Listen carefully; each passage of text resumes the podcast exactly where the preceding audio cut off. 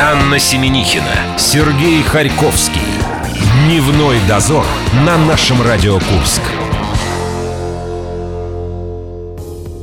Не знаю, как вы, господа, я очень люблю вот эту предновогоднюю суету. Она мне напоминает, э, знаете, вот эти деньки, которые перед 8 марта, когда мужчины ходят по магазинам с широко раскрытыми глазами и уже таким амбре коньячно-шампанским. Это Сережа, Харько... удивить. Сережа Харьковский со мной рядом. Все еще у нас только впереди в этом плане. Я к чему? Э, в таком полурасслабленном состоянии может случиться все, что угодно. Даже в Роскосмосе. Зачем э, далеко далеко ходить. О своих грешках мы тоже расскажем. Что там произошло? Куда не туда? Даже ракеты посылают. Кто-то путает Байконур с Восточным, а мы вчера взяли и по неопытности своей... Почему по опытности? Просто... Выложили ответ на тот вопрос, который задавали потом в эфире. И он сейчас до сих пор еще и идет. Из-за него вы можете получить билеты в кинотеатр «Юность», а именно игрище под названием «Перевертень». Неожиданно мы решили его раскрыть заранее. Сережа раскрывает все тайны. Ты просто очень, наверное, торопишься уже распрощаться с этим годом, раздать все, что у нас накопилось, и с легкой сумочкой, с легкой душой уже отправиться в светлое прекрасное будущее. Да, а в Роскосмосе посылают э, ракеты-носители по координатам совершенно непригодным для данного момента. Кому-то Дед Мороз не принесет баночку с черной икрой, мы даже знаем, кому. Все виновные будут наказаны. Давайте теперь э, к тому, что у нас происходит. В нашем мешочке с подарками что осталось? Билеты в кинотеатр «Юность» на два лица. Да, на два вот лица. на то самое место. Да. В любом виде, в каком бы вы ни присутствовали, вы можете их получить. Это все та же рубрика «Перевертень». В группе ВКонтакте заходите, наша радио Курск. Мы там э, угадываем, какую песню Гарика Сукачева мы переводили на несколько языков. В дне за минуту Егор Чистяков расскажет, как Илья Лагутенко отведал грильяжу, а языком по магистр языка, естественно, Елена Нямцу расскажет вам что-то о русском языке. А главное, блюдо этого четверга Игорь Игоревич Селиванов, он же главный режиссер Тюза, совсем скоро к нам присоединится. А мы уже заглядываем в завтрашний день, поскольку мы к вам, естественно, завтра присоединимся в то же самое время с часа до двух, а в 11 и в час дня у нас спецпроект «Авторские новости». Итоги года завтра будет в 11 часов подводить председатель Курского отделения Федерации компьютерного спорта России Максим Беляков, а в час дня секретарь Курского отделения Союз художников России Анастасия Соколова. А вот кто будет в 3 и 5, вы как раз от нас завтра и узнаете. Дневной дозор. Анна Семенихина, Сергей Харьковский. Дневной дозор на нашем Радио Курск. Друзья, мы вот к чему пришли к концу года. Мы устали задавать вопросы. Давайте меняться ролями, что-то в этой жизни тоже менять.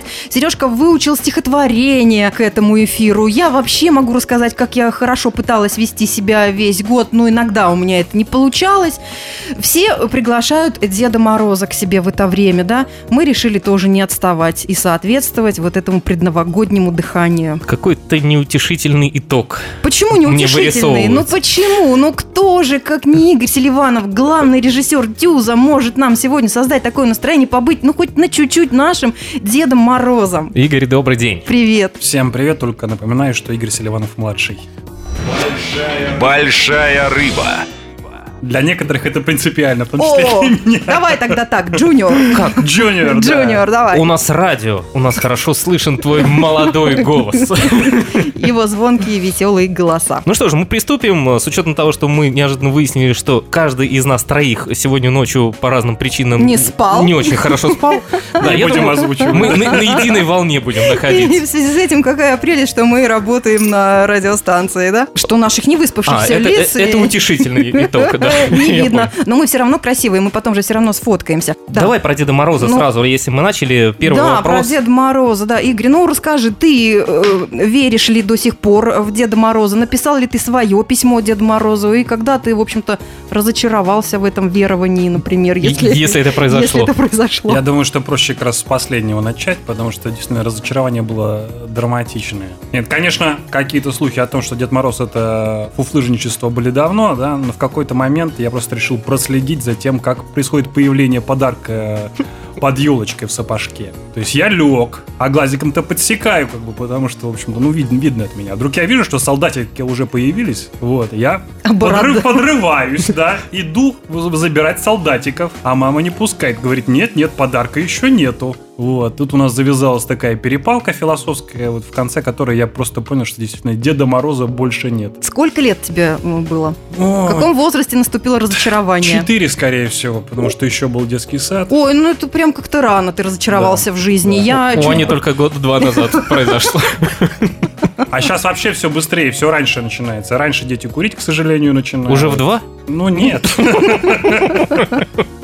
Веселые темы пошли. Хороший я, Новый год. Я пыталась узнать э, Деда Мороза по обуви, когда меня папа брал к себе на работу на утренники. Э, я пыталась узнать, ну кто это там, дядя Толя или дядя Леша, чьи туфли. И все время дергала отца за пиджак и говорила, кто Дед Мороз? Оказалось, Дед тетя Мороз? Оля. Да, но, но это, с бородой. Ну вот в 6 лет. Но это совершенно меня не разочаровало, а только, знаешь, придавало некой такой лотерейное настроение. Новая сказка от Тюза называется «Веселые старты», если мы правильно прочитали всю информацию. Mm-hmm. И сказка вроде бы на сцене театра уже шла. Для чего повтор? Да. да. Вот неожиданно мы прочитали, что кто-то из наших э, коллег-журналистов это выяснил, раскопал.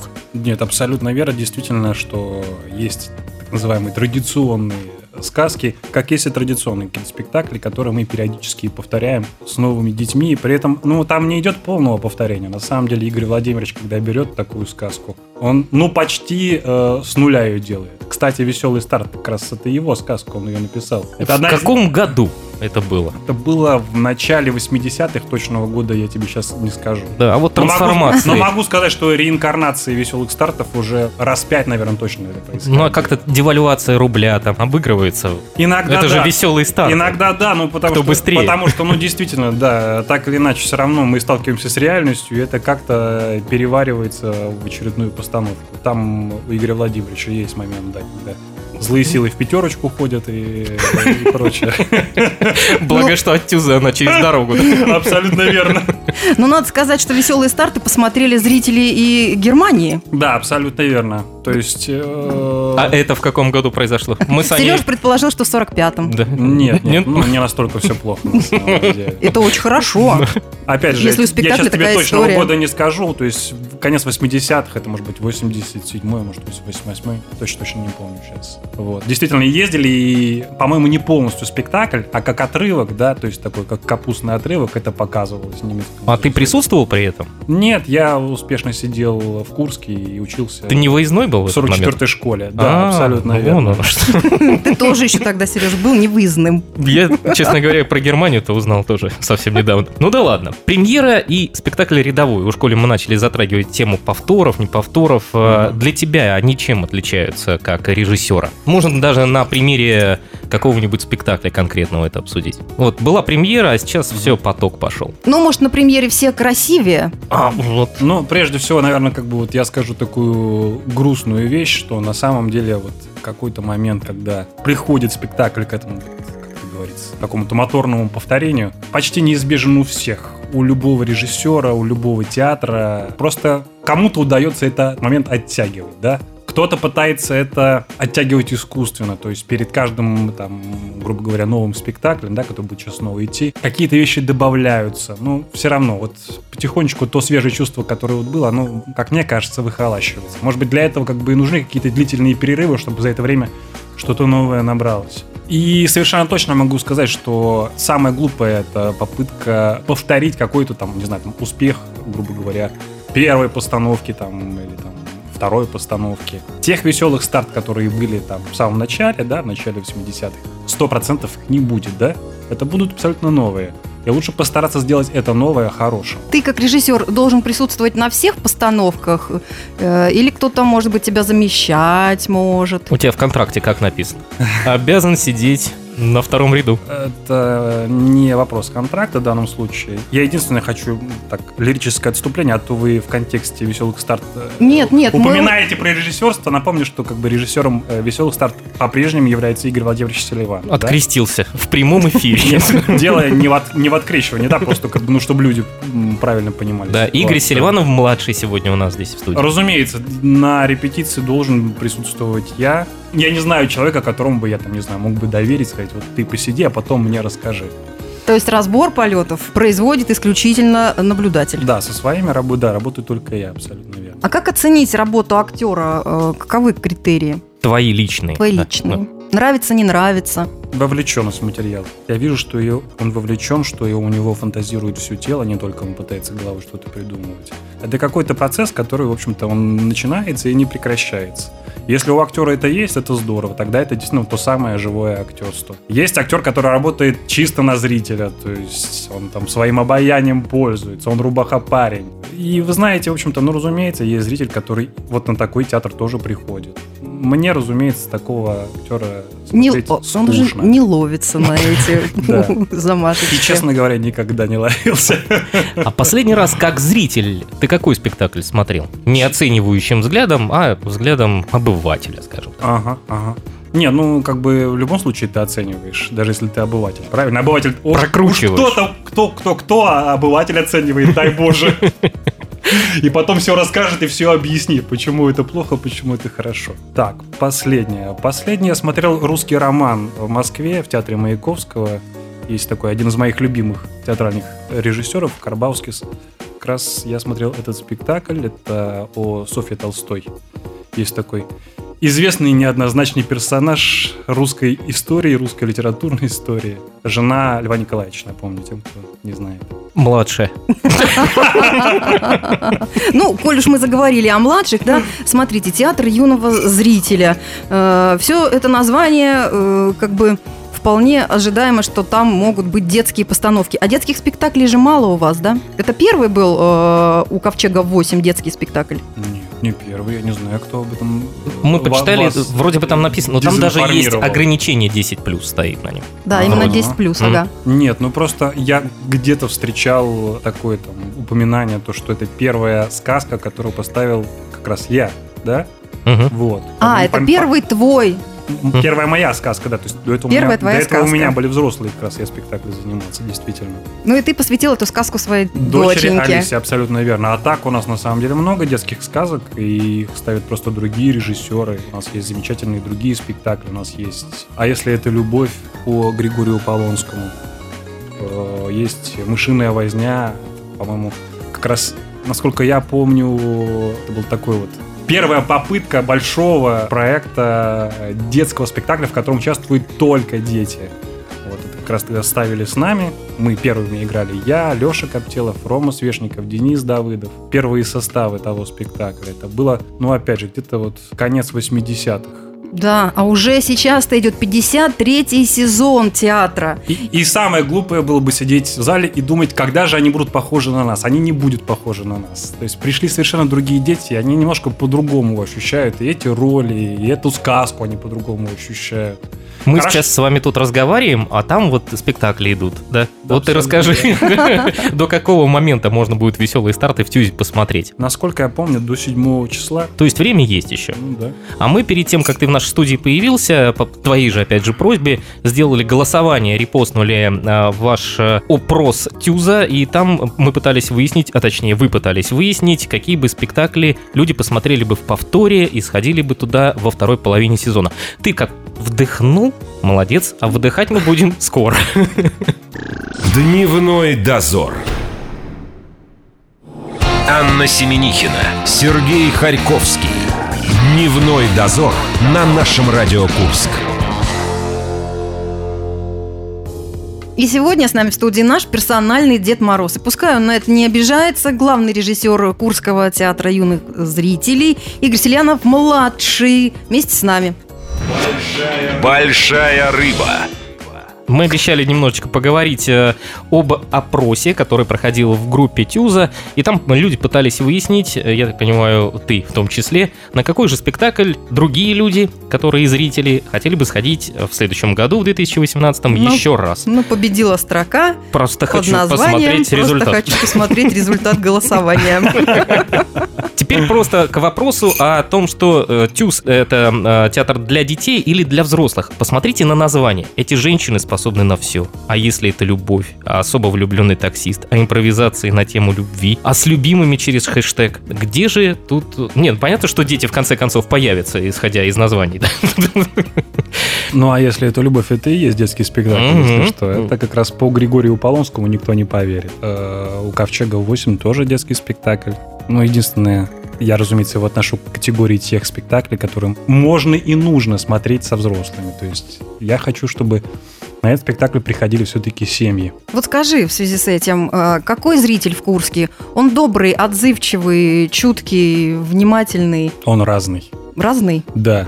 Это один из больших мифов, который до сих пор еще как-то почему-то существует. что- Давайте развивать его. Что да, что в Курске какой-то вот есть один театральный зритель. Это на самом деле абстракция, здесь очень разный зритель. И этот зритель э, го- готов к абсолютно разному театру.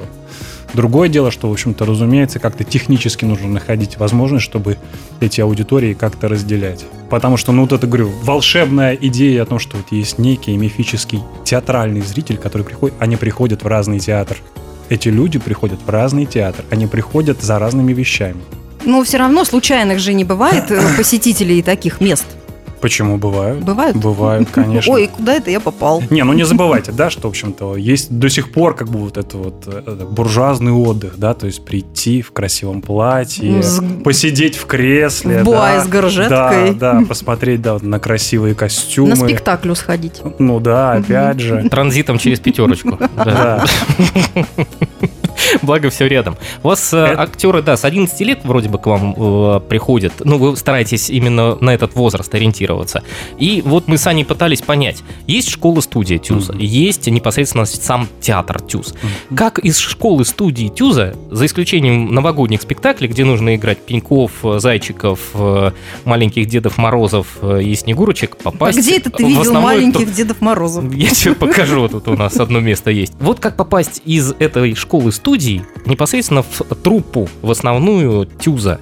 Такой вот мостик у вас. актерский состав основной. существует? Можно ли попасть? Маленькая поправка. Мгм, давай. К нам не приходят актеры. Нет, а у них внутри маленькие Их все еще распределяют. Их все еще распределяют учебные заведения. Действительно, к нам Правда, приходят ребята в студию, и идет учебный процесс. В течение четырех лет их обучают. Как правило, пятый год это уже так называемая рабочая студия, когда ребята так или иначе уже заняты у нас э, в рабочем процессе театра, не студии, да? Вот. Но если вот говорить об этих социальных лифтах, да, как мальчику... Он из- у вас как, по ма- горизонтали как мальчику из действует? студии, да, выйти на большое поле. Ну, не стоит недооценивать все-таки сказки. Сказки — это очень важная часть для театра, в том числе и для нашего. Ну, например, новогодние сказки, могу сказать, что это одна из наиболее кормящих штук для, для театра. Да, мы тут как раз говорили, когда же будут заканчиваться веселые старты. Абсолютно Игорь сказал верно, 7 да. числа, но билетов-то нет,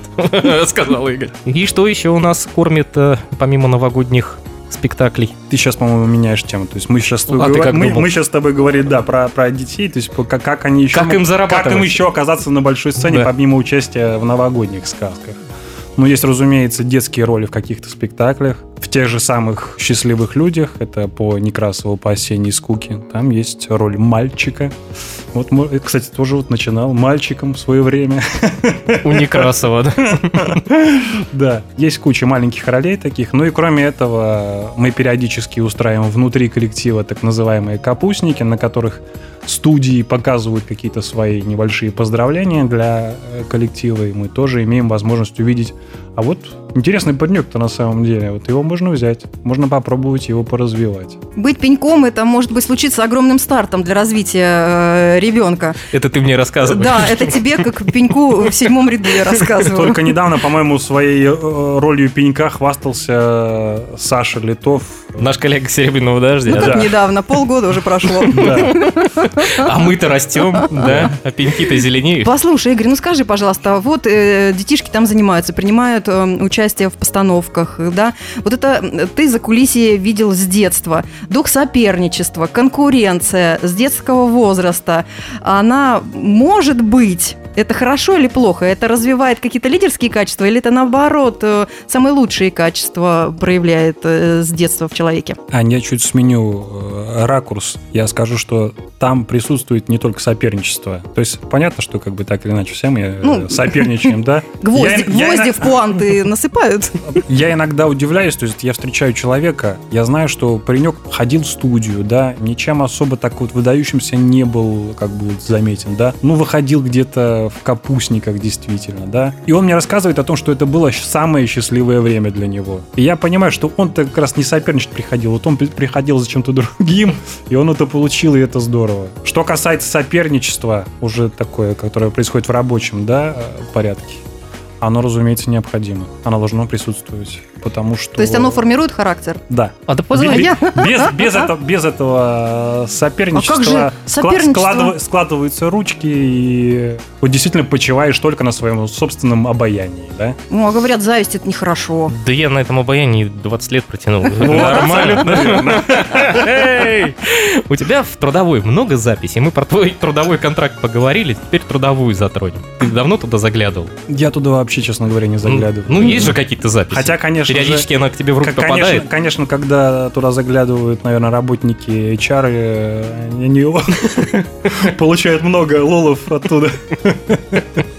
Ну, у тебя смена деятельности бывала прямо сначала Курск, потом Питер, потом Москва, потом опять Питер, потом опять Курск. Да, начинал, начиналась моя как раз трудовая как режиссер-педагог в ТЮЗе. Потом э, была, как ты говорится, кандидатская по философии.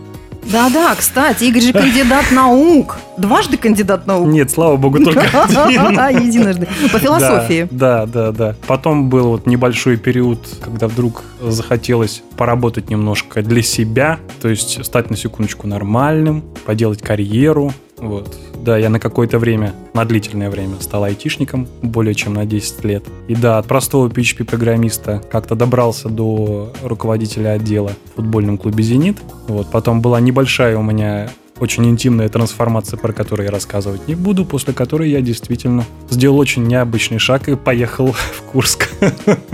Запрограммированный на творчество человек. Да. Вот почему у них появился Инстаграм, потому что Игорь был связан с компьютерными технологиями и всякими новинками. Инстаграм — это не моя была деятельность, хотя частично действительно мы взаимодействовали. Ну, ты же должен был поддержать. Все равно нам вообще просто пришли в студию и сказали, а почему-то у нас до сих пор нет Инстаграм. Так мы с августа и стали модными с Серегой. У нас целых 100 подписчиков. Мы отмечаем это, а потом на следующий день 5 отписываются. Это вообще, в принципе, вот эти все вещи. Инстаграм, группа ВКонтакте. Это какая-то дань техническому прогрессу. Это какое-то продвижение спектаклей. э, Это реальность. Сережа. Я Да, считаю, да. что это на самом Это деле нужно? реальность. Или это нагрузка Что дополнительная? нужно? Это, это просто есть.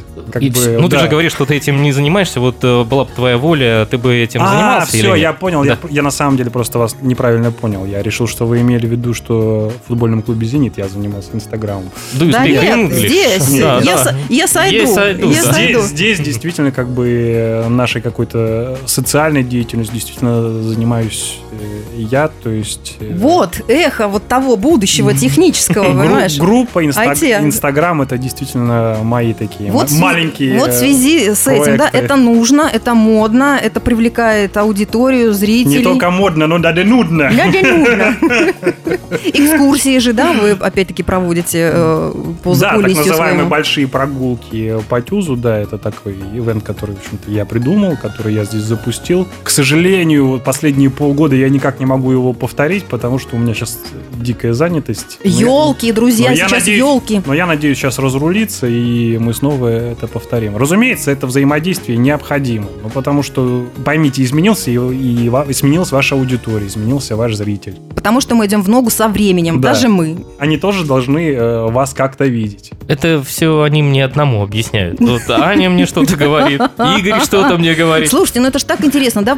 Прямые включения с репетиции. Это же вообще самая святая святых за кулисье вот это. А тебе что нравится в репетициях? Уж коли мы вот решили сама к этому прийти. Сама репетиция. То есть каким-то образом командовать, расставлять Не, всех по не, местам. Я бы, я бы не назвал свою манеру работы командованием. Ты не тиран? Ну, до какой-то степени.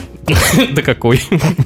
Ну, разумеется, мне максимально интересно раскочегарить самого актера, увидеть, э, на что идет его фантазия. Разумеется, я корректирую, но я это делаю очень незаметно, и, как мне кажется, тиранство в этом не присутствует. Вот смотри, а проявление творчества, оно когда наиболее эффективно и ярче? В момент э, личного спокойствия или какого-то личностного роста и кризиса? Это философский вопрос.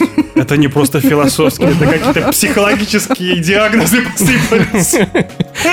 Аня просто готовится к новому этапу в своей жизни. Ей важно Защита знать- диссертации. Да, ей важно знать. Ты же уже через это прошел, а мне нужно готовиться.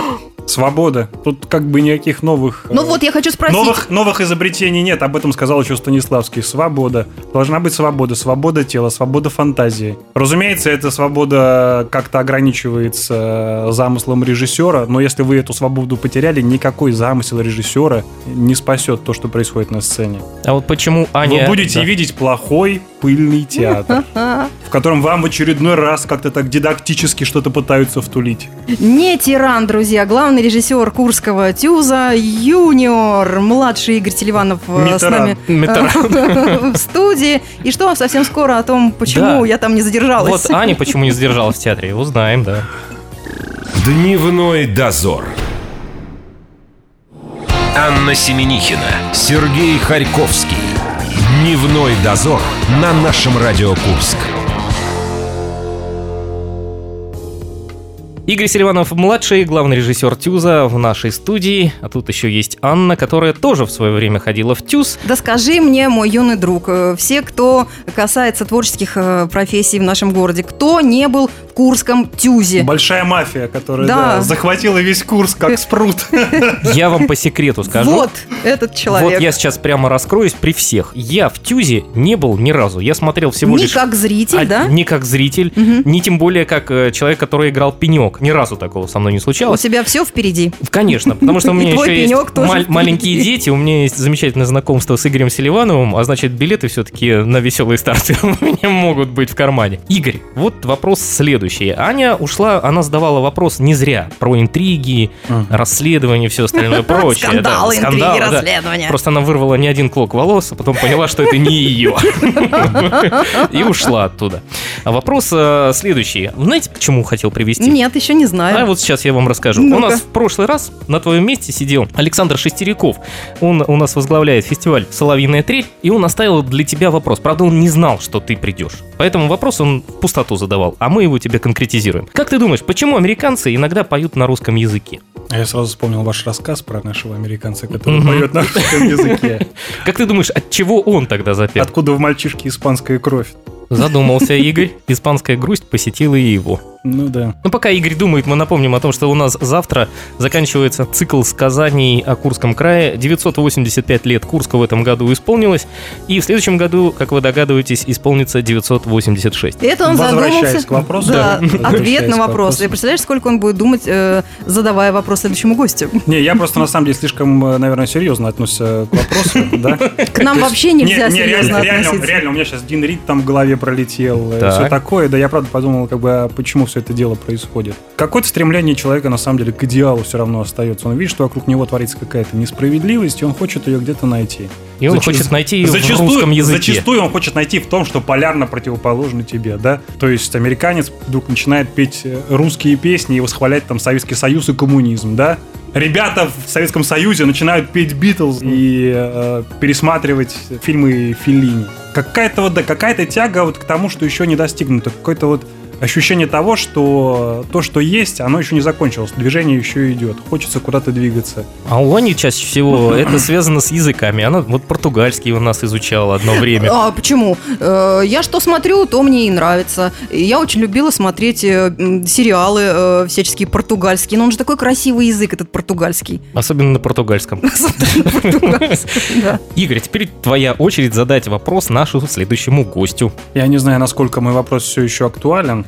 Когда рухнет биткоин. Окончательно. Окончательно, да. Окончательно. Теперь уже пошло уточнение вопроса. А ты вложился в биткоина или нет? Нет. Нет, не успел? Нет. Ну сейчас он дойдет до низа, и можно будет В закупаться. каком-то смысле, как бы, мой шаг э, с возвращением в Курск, это и есть мое, мой биткоин. Друзья мои, вспомните МММ и забудьте про биткоины. Игорь Селиванов был в студии нашего радио. Впереди у нас масса выходных, праздников. И, естественно, от кого еще, как не от главного режиссера Тюза, услышать какие-то наставления, поздравления людям, которые нас слушают. пожелания. И пожелания, конечно же. Недаром мы тебя как Деда Мороз представляли. Ну да. Дорогие друзья, я хочу пожелать вам, чтобы в новом году вы не забывали о своих близких. Вы больше заботились о них, разговаривали с ними. Я хочу передать привет своей дочери, Алисе Селивановой, если она меня слышит. Хочу передать привет Тюзу Ровесникову, актерам, работникам. Куряне, делайте наш город более красивым, более современным, более умным.